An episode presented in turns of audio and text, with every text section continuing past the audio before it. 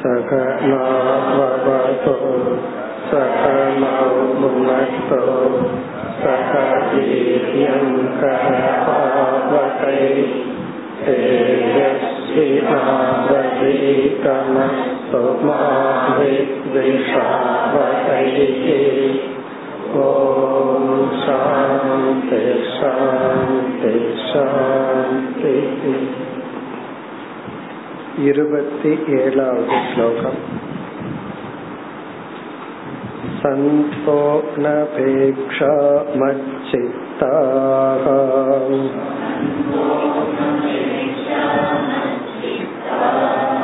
प्रशान्ता समदर्शिनत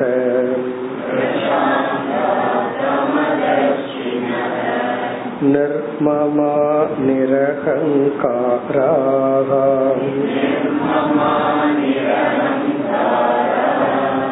निर्द्वन्द्वा निष्परिग्रहाः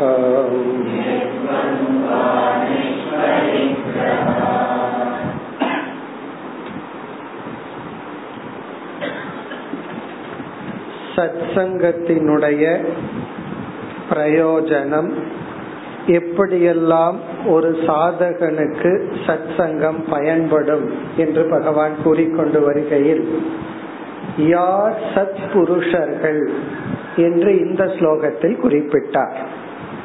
நாம் ஏற்கனவே பார்த்தோம் தர்மப்படி வாழ்பவர்கள் சத்புருஷர்கள் நல்ல நல்ல குணங்களுடன் இருப்பவர்கள் சத்புருஷர்கள் பிறகு தபம் செய்பவர்கள் தத்புருஷ சத்புருஷர்கள் ஞானிகள் சத்புருஷர்கள். இப்படிப்பட்டவர்களிடத்தில் நாம் இணக்கம் வைக்கும் பொழுது அவர்களுடைய நல்ல குணங்கள் நமக்கு வருகின்றது. என்னென்ன பலன் என்றும் பார்த்தோம். அதை பகவான் கூறிக்கொண்டு வருகின்றார். இப்ப இந்த ஸ்லோகத்தில் அனபேக்ஷாகா மச்சித்தாகா பக்தர்கள் பிரசாந்தாக சமதர்ஷினக நிர்மமாக நிரகங்காராக. மமகாரம் அகங்காரம் அற்றவர்கள். இந்த அகங்காரம் மமகாரம் என்பது இரண்டு இடத்தில் பேசப்படுகின்ற வேல்யூ ஞானத்துக்கு பிறகு அகங்காரம் மமகாரம் இல்லை என்பது ஞானத்தினால் எதையும் தன்னுடையது என்று நினைக்காதவர்கள் சரீரத்தில் நான் என்ற சத்தியத்துவ புத்தியை விட்டவர்கள். ஞானத்துக்கு முன் ஒரு பயிற்சியாக இதெல்லாம் ஈஸ்வரன் உடையது. என்னுடையதுன்னு நான் நினைக்கல. இறைவன் எனக்கு கொடுத்தது. பிறகு இந்த அகங்காரம் பழுத்த அகங்காரம் என்று சொல்லப்படும். நான் ஈஸ்வரனுடைய தாசன் ஈஸ்வரனுக்காக செய்கிறேன் என்ற ஒரு அடிப்படையில் நிர்துவந்துவாக இருமையினால் தாக்கப்படாதவர்கள். இதனுடைய பொருள் இருமை வந்து அவர்களுக்கு தவறான தத்துவத்தை உருவாக்கி விடாது கஷ்ட மேல கஷ்டம் வந்துட்டு இருந்தது என்றால் அந்த இருமை அனுபவம் அந்த கஷ்டம்ங்கிற அனுபவம் சிலருக்கு வந்து வாழ்க்கையே வெறுக்கிற நெகட்டிவா பார்க்கிற புத்தி வந்துடும் சில பேர்த்துக்கு பாசிட்டிவான அனுபவங்கள் வெற்றி மேல் வெற்றி வந்துட்டே இருந்ததுன்னா அகங்காரம் வந்துடும் கர்வம் வந்துவிடும். அப்படி இருமையினால் எந்த விதத்திலும் பாதிக்கப்படாத மனநிலையை அடைந்தவர்கள்.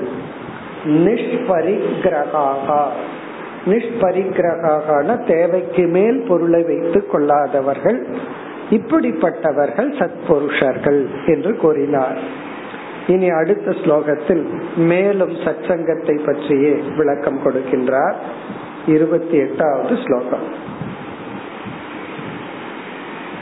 तेषु नित्यं महाभाग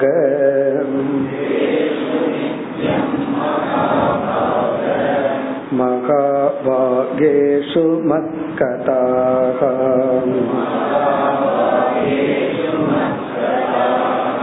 सम्भवन्ति हिता नृणाम् जुषतां प्रपुनन्त्यगम्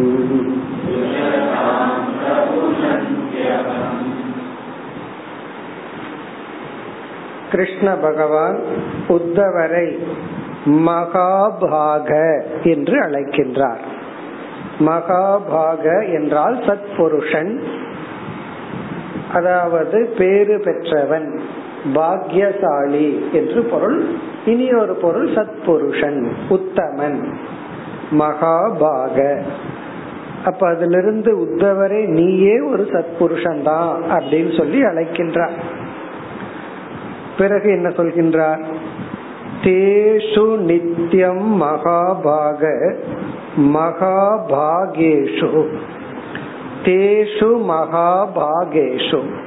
அந்த சத்புருஷர்களிடத்தில். இங்க மகாபாகேஷுனா மகாத்மாக்கள் சத்புருஷர்கள்.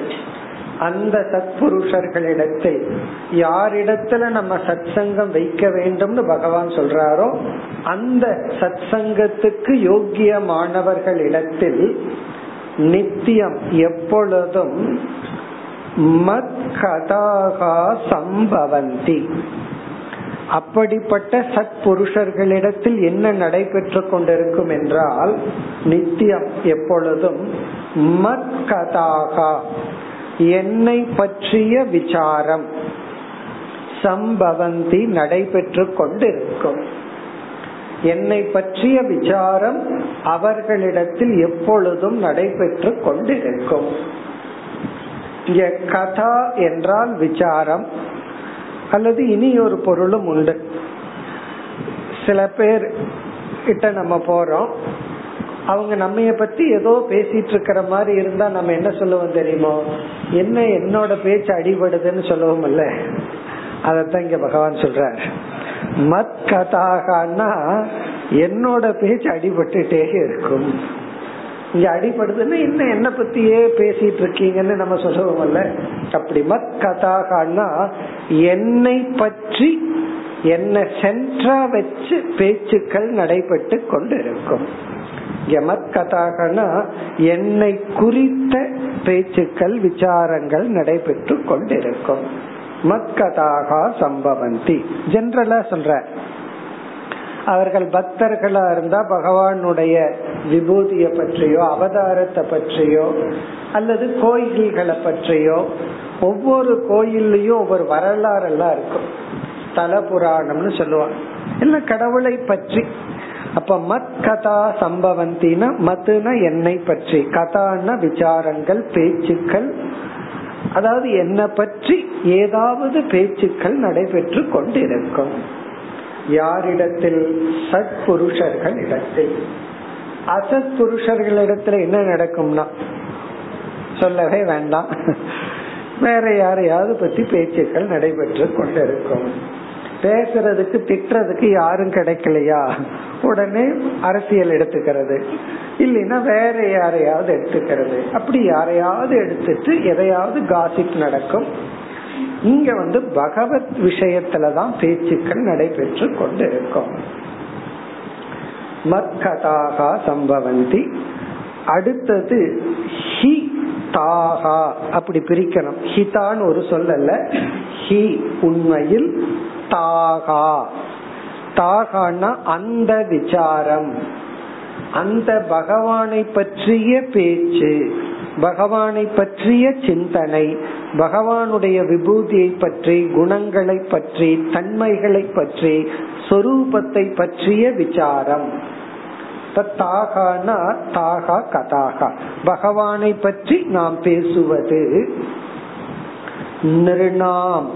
மனிதர்களுக்கு ஜுஷதாம் பக்தர்களான மனிதர்களுக்கு. ஜுஷதாம்னா பக்தர்கள். பக்தர்களான மனிதர்களுக்கு பிரபுணந்தி அகம். பாபத்தை நீக்கி அவர்களை தூய்மைப்படுத்தும். அவர்களுக்கு நன்மையை கொடுக்கும். பிரபுணந்தி என்றால் தூய்மைப்படுத்தும். அகம்னா பாபம். பாபத்தை நீக்கி அவர்களை புனிதப்படுத்தும். எதுனா பகவானை பற்றிய பேச்சு பகவானை பற்றிய சிந்தனை பகவானுடைய மகிமையை விபூதியை பற்றி நாம் பரஸ்பரம் ஒருவரைக்கொருவர் பேசிக்கொண்டிருத்தல் அது வேதாந்த கிளாஸா இருந்தா பகவானுடைய சொரூபத்தை பற்றிய விசாரமா இருக்கும். ஒரு பக்தியா இருந்ததுன்னா பகவானுடைய அவதாரங்களை பற்றி மகிமைகளை பற்றி விபூதிகளை பற்றிய விசாரமா இருக்கும். அந்த விசாரம் என்ன செய்யும்னா இந்த பக்தர்களை மனிதர்களை தூய்மைப்படுத்தும். பாபத்தை நீக்கும். அப்ப சத் சங்கம் என்ன செய்கிறதுனா பாபத்தை நீக்கி புண்ணியத்தையும் சித்த சுத்தியையும் கொடுக்கின்றது. இனி இதே கருத்தை தான் மேலும் பகவான் விளக்குகின்றார் அடுத்த ஸ்லோகத்தில் ताये शृण्वन्ति गायन्ति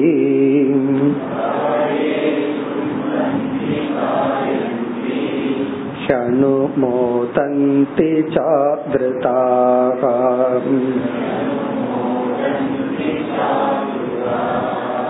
मत्परा श्रद्धदानाश्च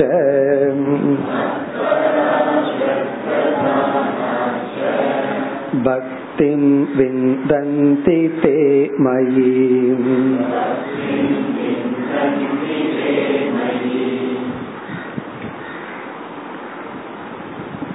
சாதகர்கள் மேலும் என்ன செய்ய வேண்டும் அப்படி மேலும் என்ன செய்தால் என்ன பலன் கிடைக்கும்? அதை கூறுகின்றார். தாகா.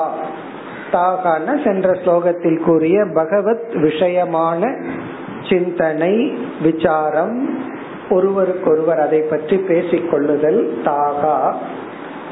ஏ சுருண்வந்தி பகவானை பற்றிய தத்துவங்களை யார் கேட்கின்றார்களோ?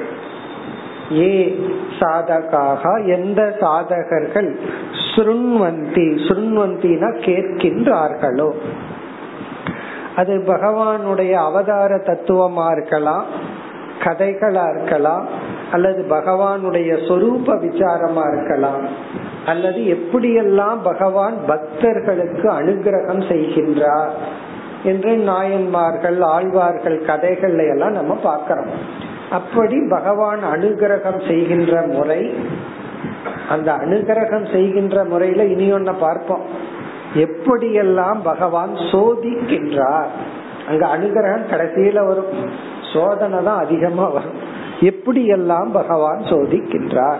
இப்ப இந்த விசாரத்துல நம்மை அறியாமல் ஒரு சோகம் கஷ்டகாலம்னு வரும் பொழுது பகவான் என்னை சோதிக்கிறார்ங்கிற புத்தி வருமே தவிர நமக்கு ஏன் இப்படி வந்தது? என்ன தலையெழுத்தோ? என்ன பாவம் செஞ்சனோ? இப்படி எல்லாம் சொல்லாம பகவான் என்னை இப்பொழுது சோதிக்கின்றார்.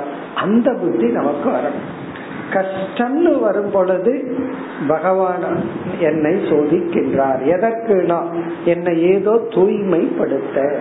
எனக்கு நல்லது பண்றதுக்கு என்னை தயார்படுத்துகின்றார் என்ற புத்தி நமக்கு வரும். அப்படி இல்லை அப்படின்னா தலைகீழான புத்தி வரும். ஏன் இப்படி? அல்லது வெறுப்பு வரும். கடவுள் மீது வெறுப்பு வந்தாலும் வரலாம். இப்ப யா தாகா சுருண்வந்தி. அந்த பகவத் விஷயங்களை யார் கேட்கின்றார்களோ அது ஒவ்வொரு ஸ்டேஜில் இருக்கும். ஃபர்ஸ்ட் கதையை கேட்கறதுல தான் பிரியமா இருக்கும். தத்துவத்துல இன்ட்ரெஸ்ட் இருக்காது.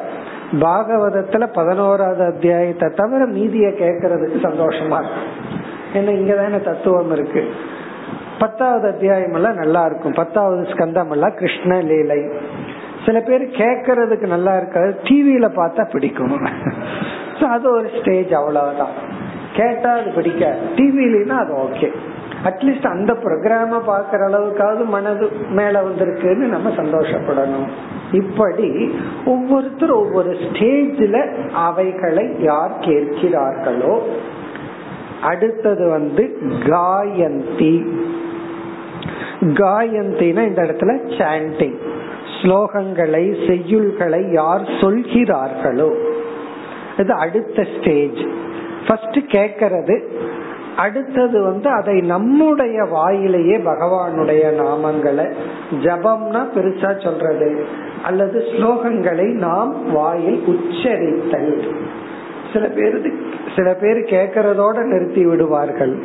சில பேருக்கு வந்து அந்த ஸ்லோகங்களை சொல்றது மகிமகளை படித்தல். இப்ப காயந்தி காயந்தின்னா அந்த ஸ்லோகங்களை சாண்டிங் அது வந்து ராமாயணமா இருக்கலாம் பாரதமா இருக்கலாம் வேதமா இருக்கலாம் புருஷ சுத்தமா இருக்கலாம். அல்லது வந்து விதவிதமான ஸ்தோத்திரங்கள் எல்லாம் வேதங்கள்ல சொல்லப்பட்டிருக்கு. அவைகளை எல்லாம் நாம் ஓதுதல். அடுத்தது என்னன்னா அதோட நின்று விடக்கூடாதாம் அப்படி கேட்கும் பொழுதும் ஓதும் பொழுதும் நம்ம மனசு எப்படி இருக்கணும்னு பகவான் சொல்ற அனுமோதந்தி. அனுமோதந்தி என்றால் இந்த மாதிரி சாதனைகளை செய்யும் பொழுது மனதில் ஒரு இன்பம் ஒரு ருசி இருக்கணுமா? ஒரு மகிழ்ச்சி இருக்க வேண்டுமா? அனுமோதனம் என்றால் ஆழ்ந்த மனதில் மகிழ்தல். மோதக அந்த வார்த்தை சொன்னா ஞாபகம் வந்துடும் பிரிய மோத பிரமோதம் நல்லா விசாரத்துல பார்த்திருக்கிறோமே. மோதம் என்றால் ஒரு மகிழ்ச்சி மன மகிழ்ச்சி ஒரு சந்தோஷம். சில பசங்களை எல்லாம் சில ஹாஸ்டல்ல இவ்வளவு நேரம் சாண்டிங் பண்ணணும் டியூட்டி போட்டுருவாங்க. அந்த பசங்க மூஞ்சி பார்க்கணும். அவ்வளவு கஷ்டப்பட்டு ஹரே ராம ஹரே கிருஷ்ணான்னு சொல்லி ஒரு ஆசிரமத்துல பசங்களுக்கு வந்து டியூட்டி போட்டுருவாங்க. ஒரு மணி நேரம் அரை மணி நேரம் சாண்டிங் பண்ணும் அவ்வளவு ஒரு வேதனையோட சொல்லி கொண்டிருப்பாரு. காரணம் என்ன? அது விரும்பாம செய்யப்படுவது. ஆனா அதே இது ஒரு பக்தன் செய்தால். ஒரு ஆசிரமத்துல வந்து டுவெண்ட்டி ஃபோர் ஹவர்ஸ் சாண்டிங் இருக்கு. விரும்பியவர்கள் போய் அங்க சாண்ட் பண்ணிட்டு வரலாம். அங்க எப்படி இருக்கும்னு அவர்கள் முகத்தை பார்த்தா அவ்வளவு சந்தோஷமா இருக்கும். அப்படி அதான் அனுமோதனம். அனுமோதனம்னா ஏதோ செய்யணுமே அப்படின்னு செய்யாம விரும்பி மகிழ்ந்து அந்த சாண்டிங் பண்றதுலயோ பகவானை பற்றி கேட்கறதுலயோ ஒரு சுவையை நாம் அனுபவிக்க வேண்டும். அதுல ஒரு ரசம் அப்படின்னு சொல்லுவார்கள். அந்த ஒரு ரசத்தை நம்ம பார்க்கணும். ஆரம்பத்துல ரொம்ப கஷ்டமா இருக்கும். பிறகு அதுலயே ஒரு ரசம் நமக்கு வந்து விடும். ரசம்னா ஒரு சுவை. அதான் அனுமோதந்தி. இப்ப அனுமோதந்தினா மகிழ்ந்து சந்தோஷப்பட்டு. அதை கேட்கறதுலயே சந்தோஷப்பட்டு. இப்ப யாராவது வந்து பகவான பற்றி பேசிட்டு இருந்தா உடனே நம்ம அங்க போய் நின்று அதை கேட்கறதுல மகிழ்ச்சி. அப்படி அனுமோதந்தி.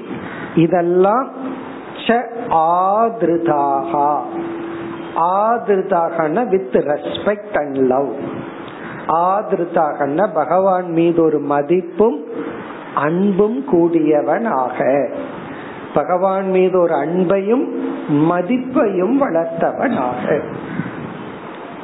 ஆனா நமக்கு வந்து அங்க மதிப்பை விட அன்பு அதிகமா இருக்கணும்னு தான் பகவான் எல்லாம் ஏக வச்சனத்துல பேசிப்போம் வாங்க கடவுளே போங்க கடவுளே எல்லாம் பேசுறது இல்லை வாடா போடான்னு தான் பகவான் அட்ரஸ் பண்றோம். காரணம் என்னன்னா அந்த இடத்துல அன்பு அதிகமா இருக்கணுங்கிறதுக்காக பட் வந்து நம்ம பேச்சில் அப்படி இருக்கலாம். ஆனா மனதிற்குள் பகவான் மீது மரியாதையும் இருக்க வேண்டும். ஒரு ரெஸ்பெக்டும் பகவான் மீது இருக்கணும். அப்படி ஆதிருத்தாக வித் ரெஸ்பெக்ட் மரியாதையுடனும் அன்புடனும் பகவானை பற்றிய விஷயங்களை கேட்டல் வாய் வழியா ஓதுதல் ஆழ்ந்த மனதில் மகிழ்ந்திருத்தல். இப்படி இது மட்டும் போதாது அடுத்த வரியில சொல்ற அப்படியே பகவான் நம்ம சாதகனை மேல ஒவ்வொரு ஸ்டெப்ப மேல கொண்டு போற அடுத்தது இந்த சாதகன் எந்த நிலைக்கு உயர வேண்டும்? மத் பராகா. என்னையே இலக்காக வைக்க வேண்டும். மத் பராகன மதுன ஈஸ்வரன். பரகன லட்சியம். என்னையே பரம புருஷார்த்தமாக வைக்க வேண்டும். மீதி எல்லாம் என்னன்னா மீதி எல்லாம் இடையில இருக்கிற இலக்குகள். பகவான் தான் இறுதியில் அடைய வேண்டிய இலக்கு. மத் பராகாங்கிறது முமுட்சுத்துவத்தை குறிக்கின்றது. அந்த பகவான அடையணும். பகவான் தான் நம்முடைய இறுதி இலக்கு. நம்ம வந்து எவ்வளவு வேகமா அந்த இலக்க நோக்கி போறோம்ங்கிறது முக்கியமே அல்ல. ஸ்லோ ஸ்பீட்லயும் போலாம். தப்பே கிடையாது. ஆனா லட்சியத்தை பகவான் வச்சுட்டோம் அப்படின்னா அதனுடைய பலன் என்ன ஆகும்னா வேறு எந்த அனாத்மாவும் பரம லட்சியமா வந்துடாது அதாவது பணமோ அல்லது பதவியோ அல்லது ஏதோ ஒரு மனிதனையோ பொருளையோ அடைகிறது அல்டிமேட் கோல வந்துடாது அதுதான் பெரிய சேஃப்டி காரணம் என்னன்னா இவ்வளவு பணத்தை அடையணும் இந்த பொருளை அடையணும் இந்த வீட்டை அடையணுங்கிறது வந்து ஃபைனல் கோல் ஆயிட்டா அதற்காக நம்ம எல்லாத்தையும் காம்ப்ரமைஸ் பண்ணிடும் அதெல்லாம் ஒரு ஃபைனல் கோலா இல்லாம இறுதி இலக்கா இல்லாம அதெல்லாம் தேவைதான் அதையும் நான் அடையிறேன் அப்படிங்கிற ஸ்டேட்ல இருந்துச்சு அப்படின்னா நம்ம நாம திசை மாறி போக மாட்டோம். பல வருஷங்கள கடவுளை மறந்துடலாம் கீதைய மறந்துடலாம் தப்பே கிடையாது. மீண்டும் நம்ம பிடிச்சிருவோம். எப்பொழுதுனா மத் பராகா இந்த ஈஸ்வரன் தான் லட்சியம்ங்கிறது மனதுக்குள்ள போயிட்டா போதும். நம்மளுடைய ப்ராக்ரஸ் கொஞ்சம் மெதுவா இருந்தாலும் தவறு கிடையாது. இப்ப மத் பராகா இனி அடுத்தது. ஸ்ரத்ததானாகாச்ச ஸ்ரத்ததானாகா இந்த இடத்துல ஸ்ரத்தை என்றால் இவ்வளவு தூரம் வந்துட்டு ஈஸ்வரன் இருக்காரா இல்லையாங்கிறத கேள்வி அந்த ஸ்ரத்தைய பத்தி பேச வரல. அதெல்லாம் ஆரம்ப காலம். இப்ப இந்த இடத்துல ஸ்ரத்தைங்கிறது குரு சாஸ்திர வாக்கியேஷு.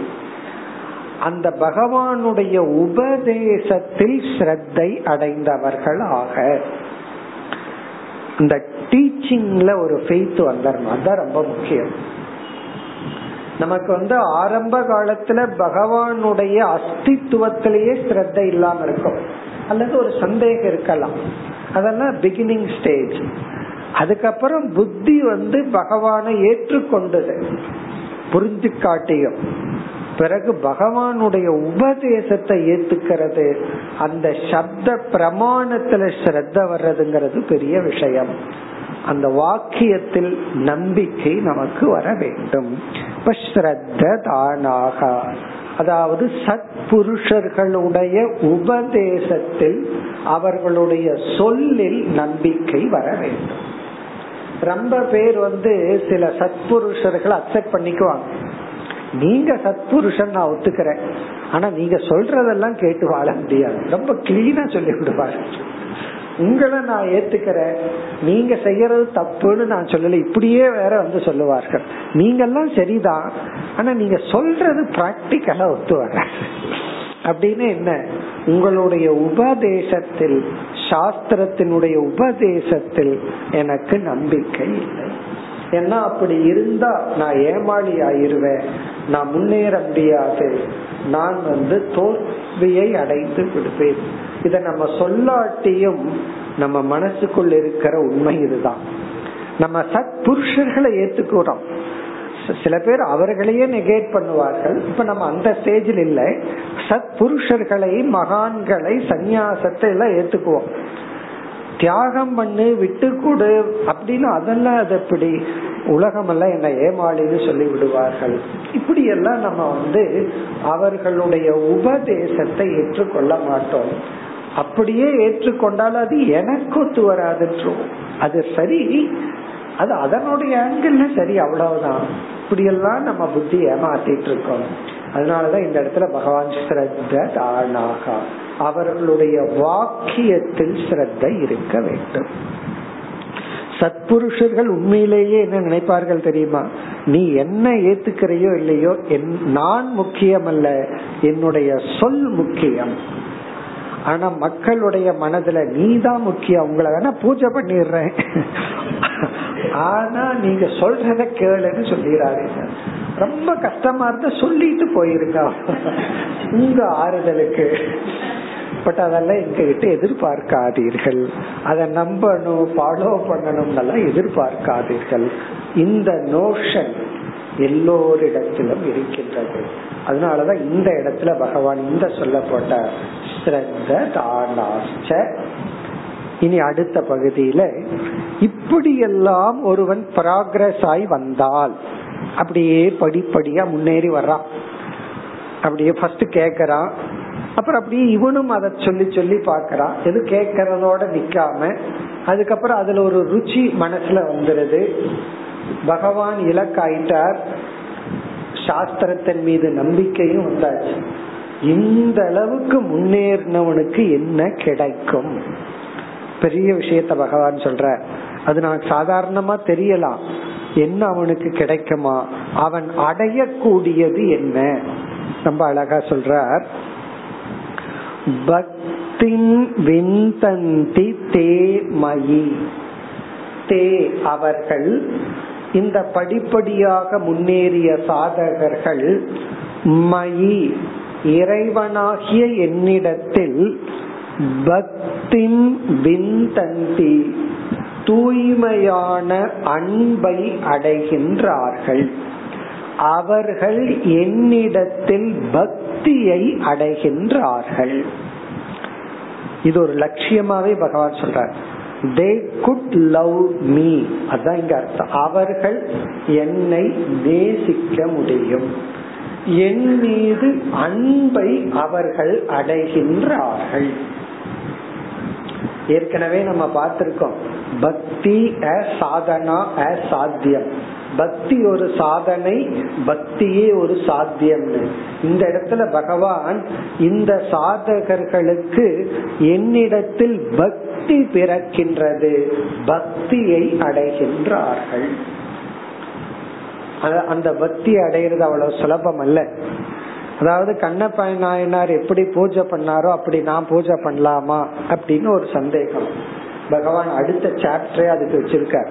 அடுத்த சாப்டரே அதைத்தான் நம்ம பார்க்க போறோம். கண்டிப்பா பண்ணலாம். அவருக்கு இருக்கிற பக்தி நம்மிடம் இருந்தால். அதான் கண்டிஷன் அவருக்கு பகவான் இடத்துல வந்த பக்தி நம்ம இடத்துல இருந்தா அது போல பண்ணலாம். அப்படி இல்லைன்னா என்ன பண்ணணும்னா நம்முடைய நெக்ஸ்ட் சாப்டர்னுடைய தாற்பயமே அதான். அந்த அளவுக்கு பக்தி இல்லைன்னா எப்படி பக்தியை வளர்க்க பூஜை செய்ய வேண்டும்? அதை நம்ம அடுத்த அத்தியாயத்துல பார்ப்போம். அப்படி இங்க பக்திங்கிறது வந்து பலனாக வர வேண்டியது. நம்மால மேலான பொருள்கள் மேலான மனிதர்களை எல்லாம் ஜஸ்ட் லைக் தட் நேசிச்சிட முடியாது. கொஞ்ச நேரத்துக்கு மேல போர் அடிச்சு கோயிலுக்கு போலான்னு போவோம் திருப்பதிக்கு. கோயிலே பிடிச்சி உட்கார வச்சு என்ன ஆகும்னா? எவ்வளவு வேகமா போனோமோ அவ்வளவு வேகமா முடியாது காரணம் என்ன? பகவானுடைய சந்நிதியில் நம்மால எவ்வளவு செகண்ட் இருக்க முடியுது? கொஞ்ச நேரம் தான் அதுக்கு மேல இருக்க முடிவதில்லை. அப்படி அந்த பக்தி பகவானிடத்துல அன்பு வரணும் அப்படின்னா மற்ற பொருள்கள் மீது வைராக்கியம் வர வேண்டும். இந்த லௌகிகமான பொருள்கள் மீது வைராக்கியம் வந்தாதான் அந்த அன்பை எடுத்து பகவான் இடத்துல கொடுக்க முடியும். இருக்கிறது ஒரு அன்பு. இங்க கொஞ்சம் அங்க கொஞ்சம் தான் வச்சிட்டு இருக்கோம் இப்போ. ஆனா ஒரே இடத்துல முழுமையா வைக்கணும்னா எடுத்து தான் வைக்க முடியுமே தவிர இது பாட்டுக்கு இங்கேயும் வச்சுக்கோமே அங்கேயும் வச்சுக்கோமேங்கிறதெல்லாம் முடியாது. அதனால மிக அழகா பகவான் சொல்றார் மயி இறைவனாகிய என்னிடத்தில் பக்தியை இவன் அடைகின்றான். இவனால என் மீது அன்பு செலுத்த முடியும். என்னை முழுமையாக மற்ற அன்பையெல்லாம் எடுத்து என் மீது அவன் அன்பை செலுத்துகின்றான். உடனே நம்ம மனசுல தோணும் என்ன பெரிய விஷயம்? பகவான் மீது அன்பு செலுத்திட்டா அது என்ன பெரிய விஷயம்? அடுத்த ஸ்லோகத்துல சொல்ல போறார் இந்த பக்தியை அடைஞ்சதுக்கு அப்புறம் வேற அவனுக்கு அடைகிறதுக்கு வேற என்ன இருக்க போகுது அப்படின்னு சொல்ல போகின்றார். பிறகு அப்படியே சகுனத்திலிருந்து நிர்குணத்துக்கு போக போறார் அடுத்த ஸ்லோகத்துல. இப்ப இதுல வந்து ஒரு சாதகன் சத் சங்கத்தில் ஆரம்பித்து நல்ல இணக்கத்தில் தன்னை ஈடுபடுத்தி கொண்டால் இறுதியில் அவனுக்கு கிடைக்கின்ற பலன் அவனால் என் அவனுக்கு என் மீது பக்தி ஏற்படும். இனி அடுத்த ஸ்லோகத்துல இதிலிருந்து தொடர்றார் இப்ப சென்ற ஸ்லோகத்துல ஆரம்பிச்சு அப்படியே தொடர்கின்றார் இனி என்ன அடுத்த ஸ்டேஜ் என்ன முப்பதாவது ஸ்லோகம் பக்திம் லப்தவத சாதோகோ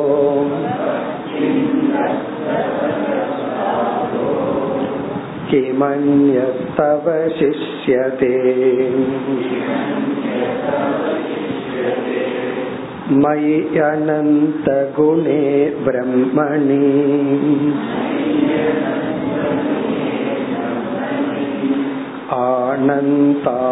आनन्तानुभवात्मनि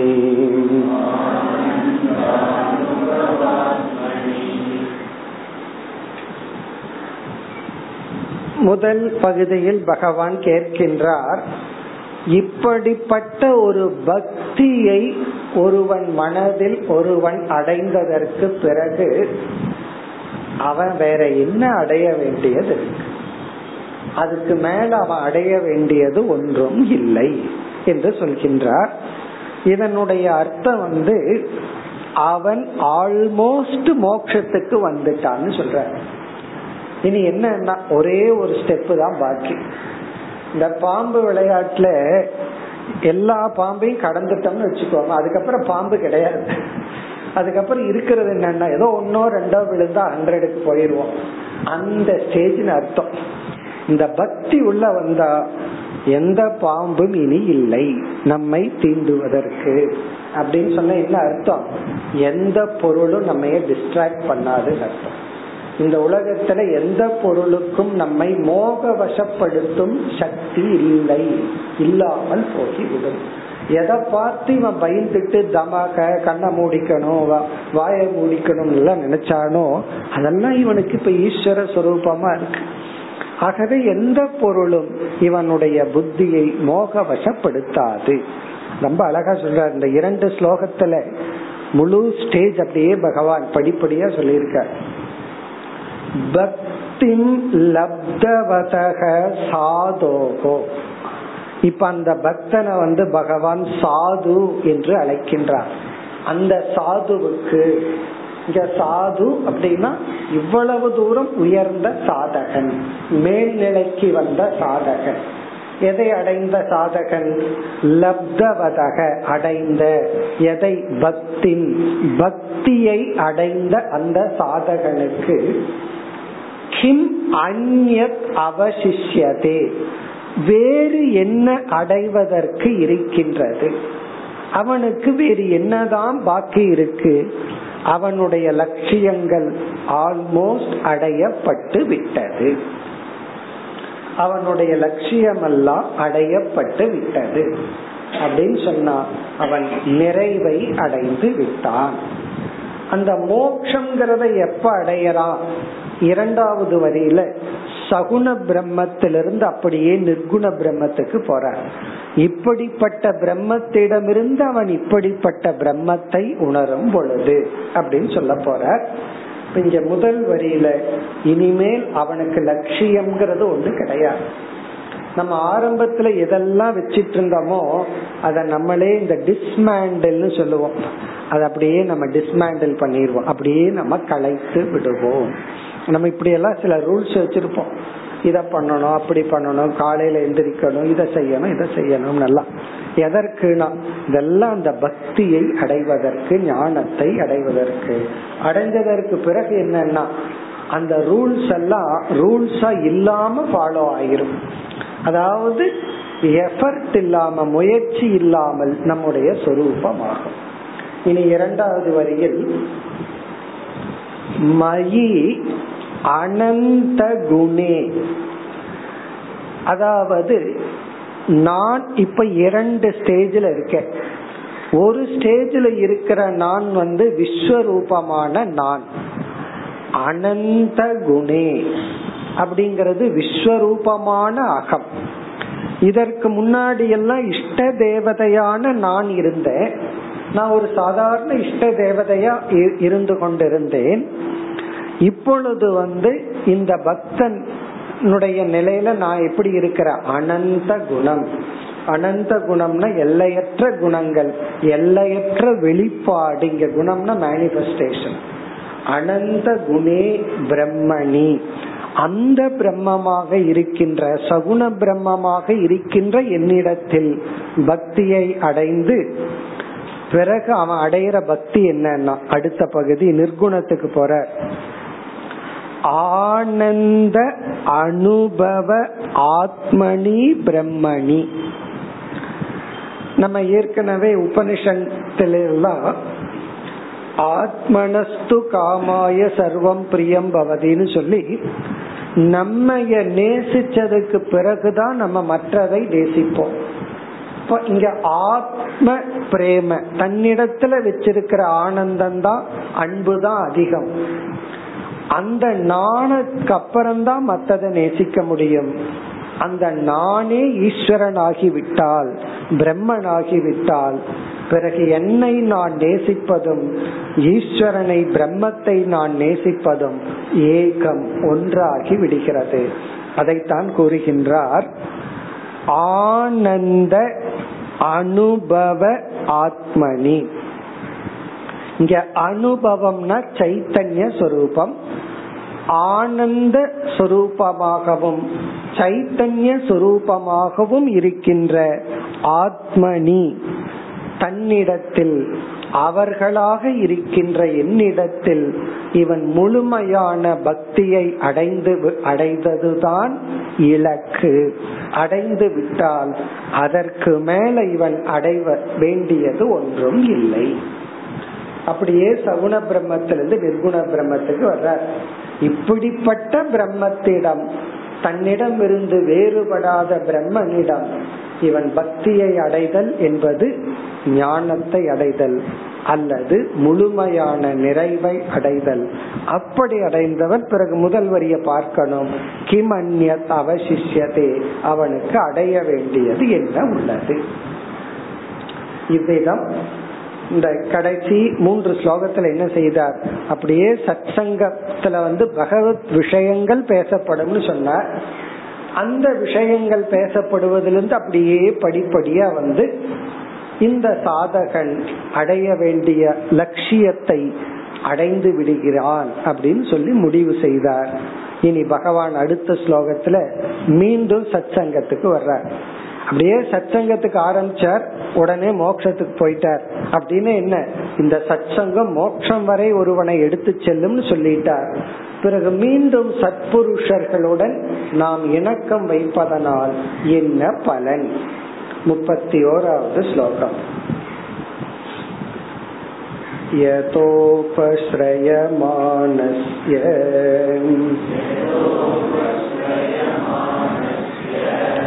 भगवन्तं विभावसुम् शीतं भयं तमोप्येति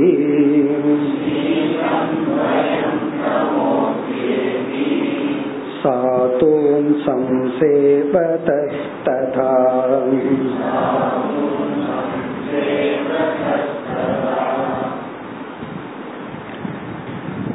மீண்டும் பகவான் இங்கு சத் சங்கத்தினுடைய மகத்துவத்திற்கு வருகின்றார். இந்த ஸ்லோகத்தில் ஒரு உதாகரணம் எக்ஸாம்பிள் ஒன்று பகவான் கொடுக்கின்றார். இரவு நேரத்தில் குளிராக இருக்கின்ற பொழுது நமக்கு ஒரு நெருப்பு கிடைச்சிருக்கு. கேம்ப் ஃபயர்னு சொல்லுவாங்க. ஒரு சின்ன நெருப்பு நமக்கு கிடைச்சிருக்கு. சின்ன நெருப்புனா தீபம் அல்ல. நம்ம வந்து நெருப்ப போட்டு அதுக்கு பக்கத்துல அமர்ந்து இருக்கிறோம் அப்படி நெருப்பினுடைய துணை நமக்கு குளிர்காலத்தில் இரவு நேரத்தில் கிடைக்கும் பொழுது நமக்கு என்ன பலன் கிடைக்கும்? இங்க வந்து மூன்று பிரயோஜனத்தை பகவான் குறிப்பிடுகின்றார். முதல் பிரயோஜனம் என்னன்னா அந்த குளிர் போகும். நடுங்கிட்டு இருப்போம். அந்த குளிர் நம்மை விட்டு போகும். நடுக்கம் நம்மை விட்டு போகும். இரண்டாவது என்னன்னா இருள் நம்மை விட்டு அகலும். டார்க்கா இருக்கிறது அந்த இடத்துல நமக்கு லைட் வெளிச்சம் கிடைக்கும். இருள் போய் லைட் வந்த உடனே நமக்கு பயம் நம்மை விட்டு போகும். அப்ப மூன்று இந்த அக்னியினுடைய துணையினால் நமக்கு கிடைக்கிறது. ஒன்று குளிர் நீங்குதல் இருள் நீங்குதல் பயம் நீங்குதல். அதுபோல சத்புருஷர்களுடன் வைக்கின்ற இணக்கமானது இப்படிப்பட்ட பலனை கொடுக்கும். அதுதான் இந்த ஸ்லோகத்தின் சாராம்சம். ஸ்லோகத்திற்குள் சென்றால்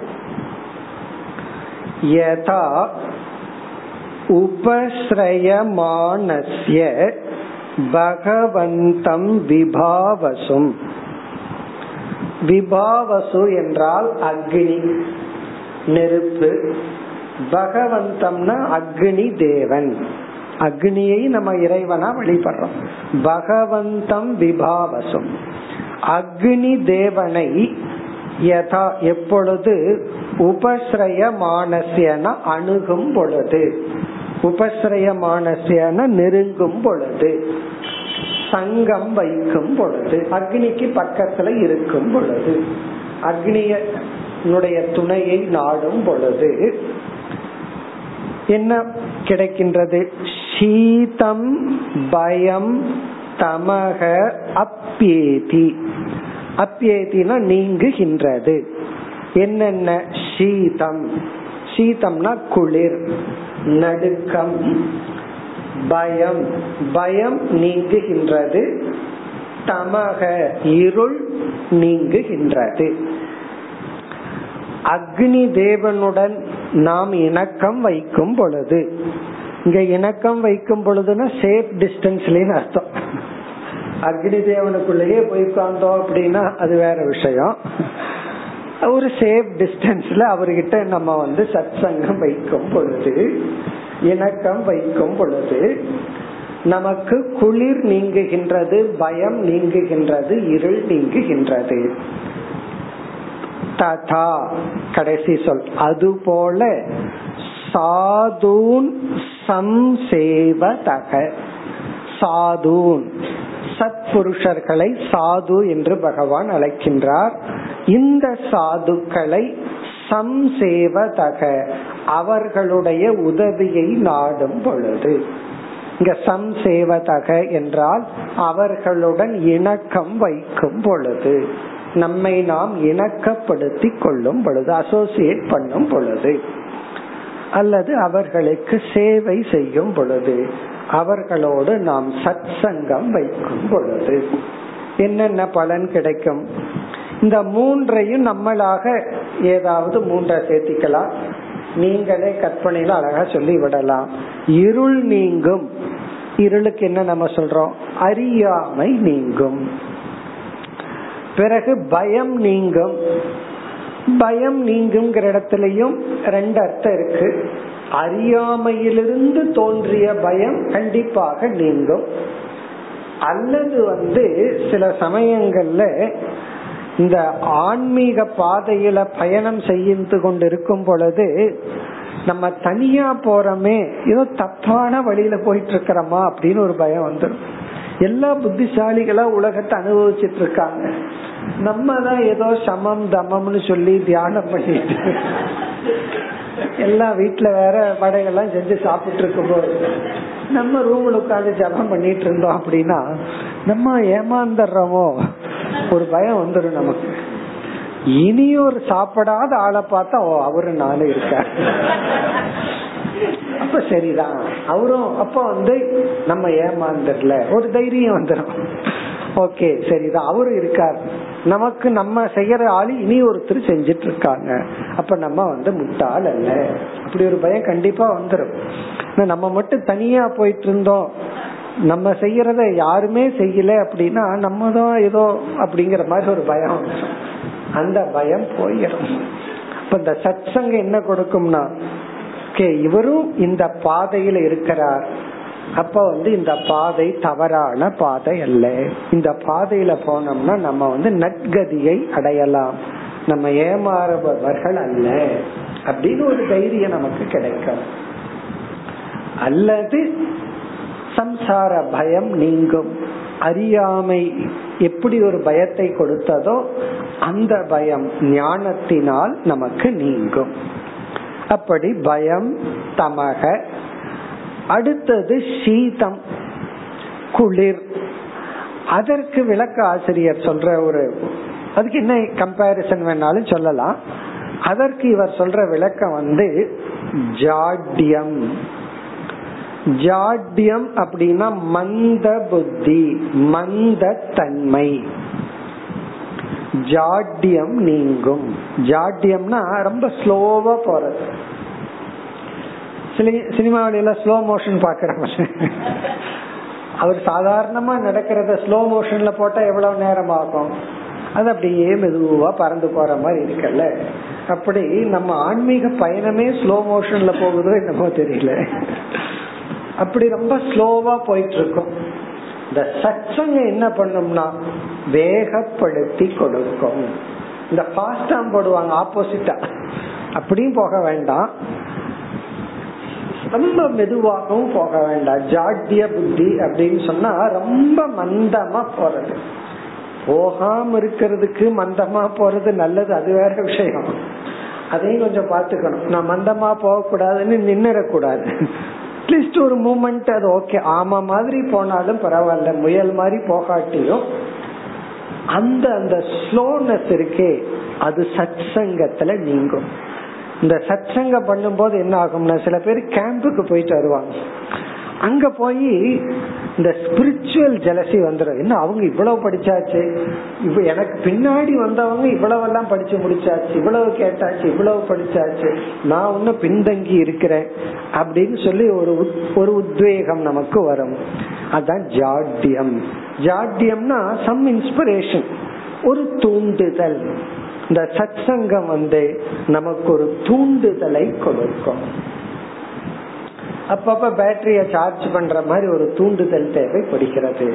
அப்படி எப்படி அக்னி தேவனை அணுகினால் குளிர் பயம் இருள் நீங்குமோ அதுபோல சத் சங்கத்தின் பலனாக நமக்கு என்னென்ன கிடைக்கும்னா ஞானம் கிடைக்கும் பயம் போகும். உற்சாகம் கிடைக்கும் சீதம் போகுங்கிறத உற்சாகம்னு பொருள் எடுத்து கொள்ளலாம் இனி இதே போல அடுத்த ஸ்லோகத்துல மீண்டும் ஒரு எக்ஸாம்பிள் சொல்ற சச்சங்கத்தினால் என்ன பலன் பகவான் வேறொரு உதாகரணத்தை எடுத்துக் கொள்கின்றார் அடுத்த ஸ்லோகத்துல இனி ஒரு உதாகரணம் முப்பத்தி இரண்டு निमज्जोन्मज्यतां गोप्रे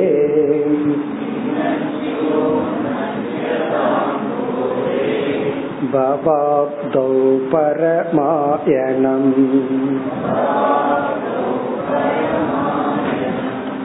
सन्तो ब्रह्मविदः शान्ताः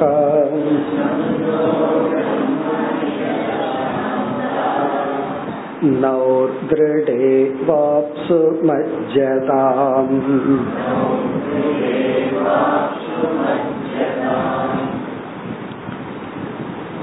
இதுவும் நாம ஏற்கனவே பல இடங்கள்ல படித்த கேட்ட உதாகரணம். கடலில் மூழ்கி கொண்டிருப்பவனுக்கு எப்படி ஒரு படகு அவனுக்கு துணை புரிகின்றதோ அதுபோல சம்சாரத்தில் மூழ்கி இருப்பவர்களுக்கு சத் சங்கம் ஒரு படகை போல அவனுக்கு உதவி செய்யும். அதுதான் இந்த ஸ்லோகத்தின் சாராம்சம். இப்ப கடைசி பகுதிக்கு வருவோம். அங்கதான் எக்ஸாம்பிள் உதாகரணம். மஜ்ஜதாம். மஜ்ஜதாம்னா மூழ்கி கொண்டிருப்பவனுக்கு நௌகு திருடா இவ அப்சு. இங்க மூழ்கி கொண்டிருக்கவனுக்குன்னா இங்கு அப்சு. அப்சுனா தண்ணீரில். தண்ணீரில் மூழ்கி கொண்டிருப்பவனுக்கு திருடா நௌகு இவ. உறுதியான படகை போல. நௌர் திருடா இவ அப்சு. இவன போல. திருடா நௌகு.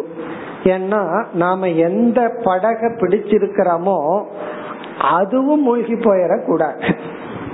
அல்லது கரடிய பிடிச்சிட்டு படகுன்னு நினைச்சிட்டு இருக்க கூடாது அப்படி உதாரணம் சாஸ்திரத்துல சொல்லப்பட்டு. ஒன்ன விட்டுட்டு இனி ஒண்ணுக்கு போனானா? அது எப்படின்னா கரடிய பிடிச்சது போலன்னு சொல்லு. ஒரு அனாத்மாவை விட்டுட்டு இனி ஒரு அனாத்மாவை பிடிச்சா அது நம்ம காப்பாத்தும் அப்படின்னு நினைக்கிறதுக்கு தான் இந்த உதாரணம் சொல்லுவார்கள். அதனாலதான் இங்க பகவான் தெளிவுபடுத்துறார். திருடான் அவுகு உறுதியான அது மூழ்கிற கூடாது இப்போ ஒரு சம்சாரி வந்து இனி ஒரு சம்சாரிய பிடிச்சோம்னா அதனால என்ன பலன்? அதனாலதான் பகவான் உறுதியான படகை போல நீரில் மூழ்கி இருப்பவனுக்கு அதுபோல சத் சங்கம்னு சொல்ற இனி முதல் பகுதியில். கோரே பவாப்தௌ. கோரமான சம்சார சாகரத்தில் பவம்னா சம்சாரம். அப்தௌ என்றால் நீர் கடல். கோரமான நிமஜ்ய உன்மஜ்யதாம். அதாவது இதுல நம்ம அப்படியே மூழ்கி போயிருந்தாலும் பரவாயில்ல. நம்ம என்ன பண்றோமா? விழுந்து விழுந்து எந்திரிக்கிறோமா? முள்ள போய் போய் மேல வந்துட்டு இருக்கிறோமா நிமஜ்ய உன்மஜ்யதாம். உள்ளே விழுந்து விழுந்து எழுந்து கொண்டிருக்கின்ற கோரமான சம்சாரம் என்கின்ற சாகரத்தில் பராயணம். பராயணம்னா புகலிடம். நம்மை காப்பாற்றுவது யார்? எது புகலிடம்? எது பராயணம்? எதை போலன்னா நீரில் மூழ்குபவனுக்கு உறுதியான பட படகை போல பராயணமாக நம்மை கரை சேர்ப்பதாக இருப்பது யார்? சந்தக பிரம்மவிதக சாந்தாகா. இப்படிப்பட்ட மகான்கள் சந்தக சத்புருஷர்கள். யாருக்கு? நிமஜ்ய உன்மஜ்யதாம் கோரமான. கோரமான துயரத்தை கொடுக்கின்ற கோரமான இந்த சம்சாரத்தில் மூழ்கி மூழ்கி எழுந்திருப்பவர்களுக்கு பராயணமாக விளங்குபவர்கள் சந்தகன சத்புருஷர்கள். இந்த சத்புருஷர்களுக்கு அடுத்த இரண்டு சொற்கள் அடைமொழி. பிரம்ம விதக பிரம்மத்தை அறிந்தவர்கள். பிரம்மத்தை உணர்ந்தவர்கள். இந்த பிரம்ம விதகங்கிறதுக்கு ரெண்டு பொருள் நம்ம எடுத்துக்கலாம். ஒன்று வந்து சகுண பிரம்ம விதக சகுண பிரம்ம விதகன்னா சத்புருஷர்கள் பக்தர்கள் மகான்கள். அதாவது நம்மைய விட அதிகமான தகுதியை அடைந்தவர்கள். இரண்டாவது பொருள் நிர்குண பிரம்ம விதக. அப்படின்னா ஞானிகள். நம்ம ஏற்கனவே பார்த்தோம் சத்புருஷர்கள் ஞானியா இருக்கணுங்கிற அவசியம் கிடையாது. இப்ப ஒன்னாவது படிச்சிட்டு இருக்கிறவன் நான் வந்து எம்எஸ்சி முடிச்சவங்கிட்ட தான் போய் ஒன்னு ரெண்டு கத்துக்குவேன்னு சொன்னா என்ன அர்த்தம்னா? நான் எம்எஸ்சி பாஸ் பண்ணவங்கிட்ட தான் மேத்ஸ் கத்துக்குவேன்னா உன்னுடைய ஸ்டேஜுக்கு ரெண்டாவது படிக்கிற பையனே போதும். அவனே உனக்கு சொல்லி கொடுப்பான். காரணம் என்னன்னா நம்ம ஸ்டேஜுக்கு எம்எஸ்சி படிச்சவன் வேண்டித்தது இல்லை சம்டைம் அவர்னால குழந்தைக்கு சொல்லி கொடுக்க தெரியாம இருக்கலாம். காரணம் என்னன்னா அவருடைய லெவல் வேறையா இருக்கும். அப்படி இங்க பிரம்ம விதகன்னா ஞானிகிடத்துலதான் நான் சச்சங்க வச்சுக்குவேன். நான் ஏன் சச்சங்க வச்சுக்கிறது இல்லைன்னா எனக்கு ஞானியே கிடைக்கல. ரொம்ப ரேரா இருக்குன்னா நீ ஞானிய தேர்ந்தெடுக்கிற அளவு ஞானியா இருந்தா உனக்கு எதுக்கு சத்சங்? அதனால நம்ம வந்து எனக்கு ஞானி வேணும். ஞானி இல்லாதனாலதான் நான் சத்சங்கத்து இல்லாம இருக்கிறேன்லாம் சொல்ல வேண்டாம். அஜானியா இருந்தாலும் நம்மை விட கொஞ்சம் அதிக தகுதி உடையவரா இருந்தாலே அது சத்சங்கம் தான். அதனால பிரம்ம விதகவ ஞானியாகத்தான் இருக்கணுங்கிற அவசியம் கிடையாது. சகுண பிரம்ம விதக அல்லது நிர்குண பிரம்ம விதக. இனி அடுத்த சொல் சாந்தாகா சாந்தாகா என்றால் மன அமைதியை அடைந்தவர்கள். நம்ம வந்து யார் இடத்துல ஆறுதல் அடையலான்ட்டு போறோமோ அவர்களுக்கு நம்ம ஆறுதல் சொல்ல வேண்டியது இருந்தா அப்ப என்ன பண்ண முடியும்? அவர்கள் நம்ம இடத்துல புலம்ப ஆரம்பிச்சிட்டாங்கன்னு வச்சுக்கோமே. இவர் பத்து துக்கத்தோட போய் அவர் சொன்ன ஒரு அஞ்சு சேர்ந்து பதினஞ்சோட திரும்புவார்.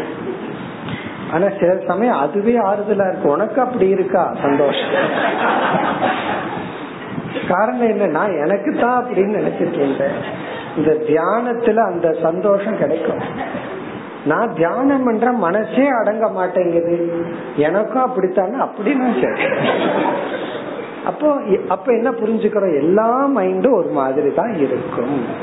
அல்ல பத்து வருஷமா பண்ணிட்டு இருக்கிற உனக்கே அப்படின்னா எனக்கு அப்படி இருக்கிறதுல தப்பு இல்லை அது அது வேற விஷயம். இது வந்து சாந்தாக மன அமைதியை அடைந்தவர்கள். சஞ்சலத்திலிருந்து ஓரளவு விடுதலை அடைந்தவர்கள். எல்லாமே நம்ம ஹண்ட்ரட் பர்சன்ட் எதிர்பார்க்க கூடாது ஓரளவு மனநிலையை அமைந்தவர்கள். இப்படிப்பட்டவர்கள் பராயணம். சம்சாரத்தில் வீழ்ந்து வீழ்ந்து எழுந்து கொண்டிருக்கின்ற சாதகர்களுக்கு பராயணம். இனி வந்து பகவான் அடுத்த சில ஸ்லோகங்கள்ல சச்சங்கத்தின் மகிமையை கூறி இந்த அத்தியாயத்தை நிறைவு செய்வார். அடுத்த வகுப்பில் பார்ப்போம். ஓம் போர் நமத போர் பூர்ணமத பூர்ணமிதம் பூர்ணாத் பூர்ணமுதச்சதே பூர்ணஸ்ய பூர்ணமாதாய